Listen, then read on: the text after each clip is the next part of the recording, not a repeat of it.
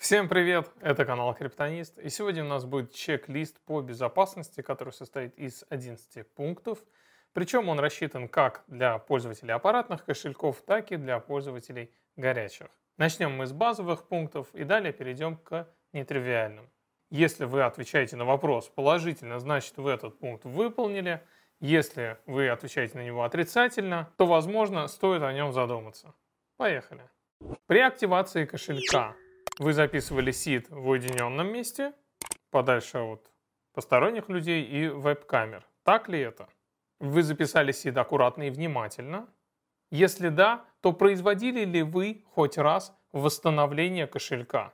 Как правило, 50% пользователей отвечают «нет, я ни разу не восстанавливал». А очень плохо, надо было хотя бы один раз восстановить. У меня был случай, когда клиент не мог восстановить кошелек, у него был Ledger Nano X, и на где-то 20 слове кошелек постоянно ругался на слово. И он меня спрашивает, что делать? Я, оказывается, не записал какое-то слово неправильно. Я говорю, а что у вас за слово? И он говорит abled. я, как человек, который более-менее знает английский язык, сразу понял, что имеется в виду слово adult, э, взрослый. И мы эту проблему спокойно решили. Здесь было очень легко, на самом деле, запутаться, потому что B латинская, D латинская – они очень похожи. Мы можем даже внимательно смотреть на букву B, а записать ее как D. Ну, здесь уже какие-то причуды мозга. Поэтому отсюда рекомендация очень простая. Если вы создали кошелек, то я бы советовал первым же делом очистить его и восстановить и сравнить ключи. Таким образом, вы 100% убедитесь в том, правильно ли вы все записали. Переходим к хранению резервной копии. Храните ли вы ее в безопасном месте? Безопасно это то место, куда посторонним тяжело будет добраться. Есть ли еще одна резервная копия, помимо основной, которую вы храните в другой локации? Есть ли у вас доверенное лицо, которое знает, что делать в случае, если с вами что-то произойдет и сможет восстановить все ваши деньги? Оставили ли вы какой-то гайд, где вы расписали, что это за фраза, и как восстанавливать средства. Написали ли вы конкретно, а какие монеты восстанавливать? На самом деле не все об этом задумываются. А ведь интерфейс Trezor Suite или Ledger Live, они не поддерживают альткоины. А что если в вашем портфеле есть значительная сумма альткоинов, например, какой-нибудь Neo, XMR, и представим, что доверенное лицо восстанавливает кошелек, заходит в Ledger Live, и он не увидит там ни Neo, ни XMR. А оказывается, для доступа к этим монетам необходимо интегрироваться к сторонним клиентам. Соответственно, нам нужно в гайде обязательно прописать, какие монеты следует восстанавливать. Используете ли вы сложный и длинный пин-код? Сложный пин-код – это где отсутствует последовательность и повторение, а длинный пин-код – где есть хотя бы 6, 7, 8 цифр. Отличается ли пин-код от года рождения, от кода банковской карты и от кода смартфона. В случае, если вы используете горячий кошелек и у вас есть какой-то пароль, которым вы шифруете файл кошелька с приватными ключами, содержит ли он большие, маленькие буквы, цифры и спецсимволы. Достаточно ли он длинный? 10, 12, 14 у вас символов. Используете ли вы кодовую фразу? Помимо того, что кодовая фраза позволяет нам создавать скрытые кошельки, позволяет нам защититься от атаки гаечным ключом, кодовая фраза – это замечательная штука, которая защищает наш сит в случае, если он будет скомпрометирован. То есть, если кто-то его найдет, этому человеку не будет достаточно этого сида, чтобы украсть наши деньги. Также стоит отметить, что в ряде аппаратных кошельков с открытым исходным кодом, это Trezor и KeepKey, кодовая фраза позволяет защитить наши цифровые активы от физического взлома аппаратных кошельков. Достаточно ли сложная у вас кодовая фраза? И здесь я хотел бы обратиться к статье Трезора. Замечательная статья, много полезной здесь информации. Но что самое важное, это вот эта вот таблица, которая показывает стоимость перебора кодовой фразы. Если мы, например, взглянем на третью строчку, то при кодовой фразе, которая будет состоять из практически 9 символов ASCII, потребуется 128 миллионов долларов для перебора сегодня и миллион долларов для перебора через 10 лет. Если мы посмотрим на кодовую фразу э, на четвертой строчке, то для кодовой фразы, которая состоит из маленьких букв и цифр, это 12 символов. Для кодовой фразы, которая состоит из больших букв, маленьких букв и цифр, это 10 символов. И таблица ASCII это 9 символов. Потребуется перебор стоимостью миллион, миллиард 280 долларов, либо 10 миллионов долларов это через 10 лет. То есть чем сложнее у нас будет кодовая фраза, тем будет безопаснее. К примеру, скажу, что моя кодовая фраза находится э, дальше даже последней строчки. У меня она очень сложная и состоит где-то из 16 символов. Насколько часто вы производите обновление версии клиента, либо обновление прошивки аппаратного кошелька? В нашем дайджесте я рассказывал про историю, как пользователь Ledger Nano S долгое время не пользовался кошельком, и как только цена криптовалюты пошла вверх, он достал свой Ledger Nano S и обнаружил, что у него прошивка 1.3.1. То есть это очень старая прошивка, которая отказывалась работать с интерфейсом MyEtherWallet. Но, слава богу, интерфейс MyCrypto позволил отобразить ключи и потратить монеты. Если бы прошло еще больше времени, то, возможно, ни один интерфейс не заработал бы. Поэтому рекомендация следующая. Хотя бы раз в квартал обновляйте версию прошивки вашего аппаратного кошелька. Если у вас кошельки Ledger, то там есть прошивки еще и приложений, за ними тоже нужно следить. Если у вас какой-то горячий клиент, то обновляйте его версию как можно чаще. Подписаны ли вы на новости разработчиков вашего кошелька? Зачем это нужно? Давайте посмотрим пример. Bitbox 01 – это достаточно известный кошелек. Конечно же, он не такой популярный, как Ledger и Trezor, но все же. И производитель еще в 2019 году написал, что они перестают его реализовывать, перестают его продавать, так как в ноябре 2020 года он более не будет поддерживаться оригинальным клиентом Bitbox App. И я уверен, что после 2020 года многие люди обнаружат, что их Bitbox 01 почему-то не работает с клиентом. А этого бы не произошло, если бы владельцы этих кошельков подписались на новости Shift Crypto. И также можно привести с горячим кошельком, это онлайн-кошелек Arhacode. Это неизвестный в русскоязычной аудитории, но им достаточно много кто пользовался в англоязычной аудитории. Кошелек, который прекратил существование 1 августа 2020 года. Они заранее, естественно, предупредили об этом. И те люди, которые не получили эту новость к себе на почту, они столкнутся со сложностями. Поэтому очень простая рекомендация. Если вы используете какой-то кошелек или какое-то устройство, подпишитесь обязательно на новости от этого производителя или разработчика, чтобы быть в курсе всех грядущих изменений. Используете ли вы для долгосрочного хранения биржи, то есть какие-то кастодиальные площадки, кастодиальные кошельки, которые не дают вам приватных ключей. И здесь я хотел бы рассказать про прекрасную биржу Bittrex. Мы можем зайти на ее Reddit. И давайте читать, что пишут пользователи об этой замечательной бирже. Bittrex удерживает мои деньги без каких-либо причин. Bittrex не возвращает мои деньги.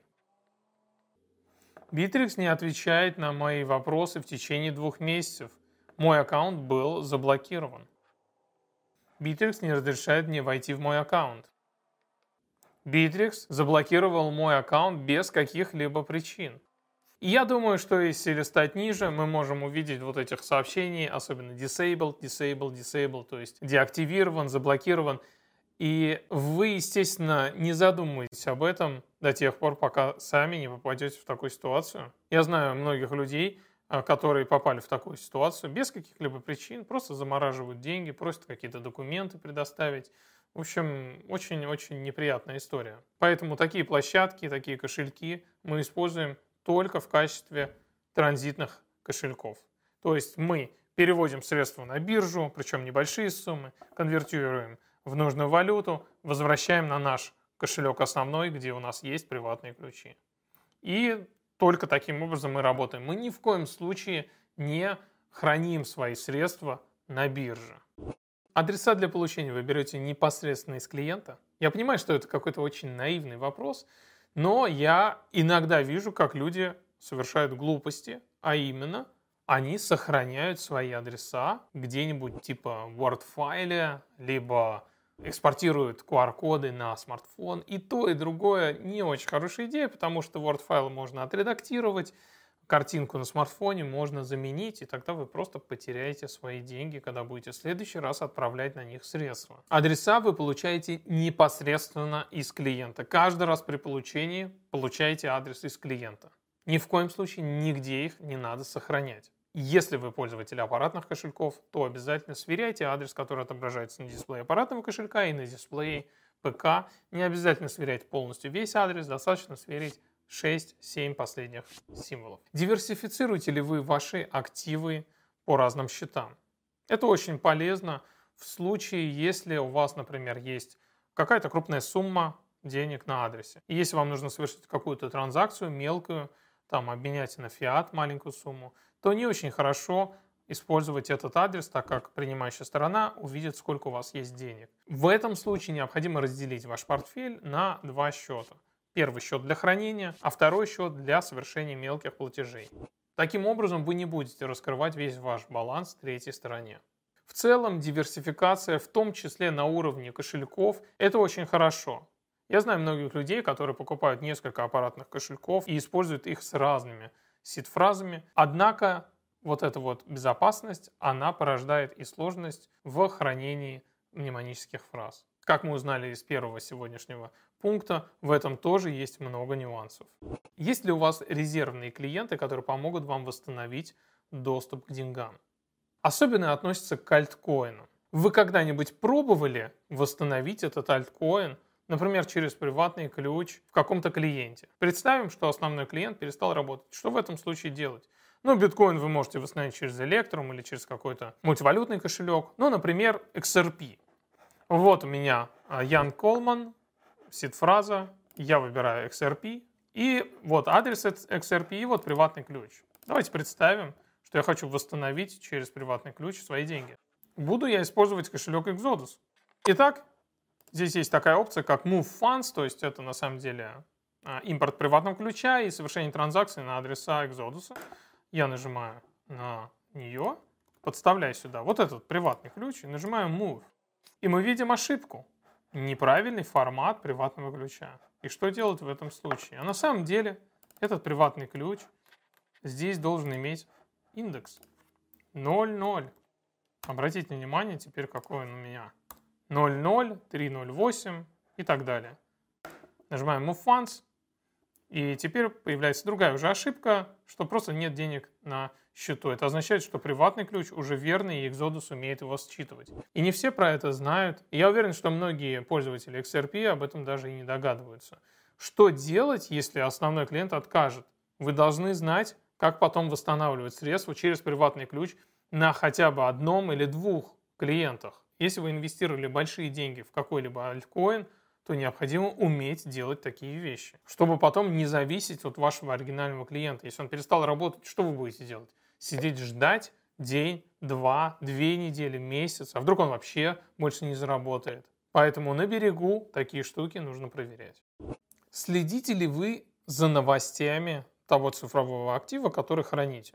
Здесь можно вспомнить самую распространенную историю. Это в 2017 году биткоин, биткоин кэш форк, где появился биткоин кэш, и огромное количество людей потом в течение года отправляли биткоин кэш на биткоин 3 адрес, и это на самом деле фатально. Это означает, что вы сжигаете монеты, так как биткоин кэш не поддерживает Segwit. И вы не поверите, сколько людей к нам обратилось за помощью, что мы отправили не, не на тот адрес, вот такая вот беда возникла. И эти люди не столкнулись бы с такими проблемами, если бы они знали, что произошел форк, что можно делать, что нельзя делать, хотя бы почитайте, ознакомьтесь с этой информацией. Также сюда можно отнести историю с Cardano.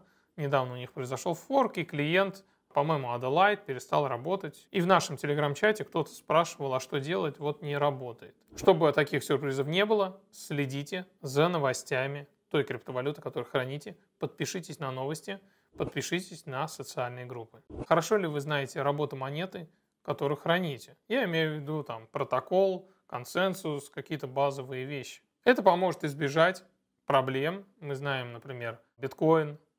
Там у нас есть такая штука, как откат транзакций, которая была продемонстрирована на нашем канале недавно. У эфира есть фальшивые токены. Я показывал видео с USDT неподготовленные люди, которые не знают, как работает протокол, какие-то базовые вещи, они могут просто попасть на деньги. Сюда можно отнести также монеты Proof of Stake, а, где необходимо стейкать, и там есть своя сложность. Недавно на нашем канале меня спросили, а вот Fairy Wallet пишет про проблема КПЮ. что делать. Я надеюсь, конечно же, что этот человек, он проверяет и тестирует сеть. Но я знаю многих людей, которые сначала инвестировали большие деньги, то есть положили на адреса, а потом не могут их потратить, потому что там ошибка КПЮ. Да? То есть это есть такой параметр в iOS, КПЮ и, по-моему, NET, пропускная способность.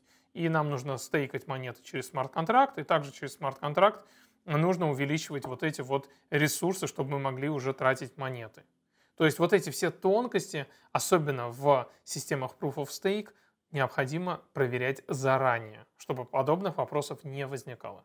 Я резюмирую все, что я наговорил. В обязанности владельца цифровых активов входит не просто покупка криптовалюты и ожидание, пока цена стрельнет там до миллиона долларов, а входит также отслеживание информации, новостей по техническому состоянию этой монеты и ее клиентов. Необходимо обязательно обновлять свой клиент. Необходимо дополнительно изучать, как можно восстановить свои деньги через резервные клиенты, через приватные ключи. Это очень важный момент, который поможет вам восстановить ваши деньги в случае, если ваш оригинальный клиент отказывает в работе. Необходимо также следить за новостями той криптовалюты, которую вы храните, быть в курсе грядущих изменений. А это, в свою очередь, требует времени. Представьте, что у вас 10 альткоинов. Сможете ли вы на качественном уровне следить за новостями 10 альткоинов? И задаем следующий вопрос. Может быть, стоит сузить ваш портфель до пяти либо трех монет, чтобы вы могли отслеживать эту информацию и быть готовым к чрезвычайным ситуациям. Прокрутите в голове все эти риски, которые были озвучены в этом ролике. Может быть, какой-то из них для вас покажется наиболее вероятным, и заранее подготовьтесь к нему. Если у вас есть вопросы, пишите в комментариях, я обязательно отвечу. Это был канал Криптонист. Храните ваши цифровые активы в безопасности.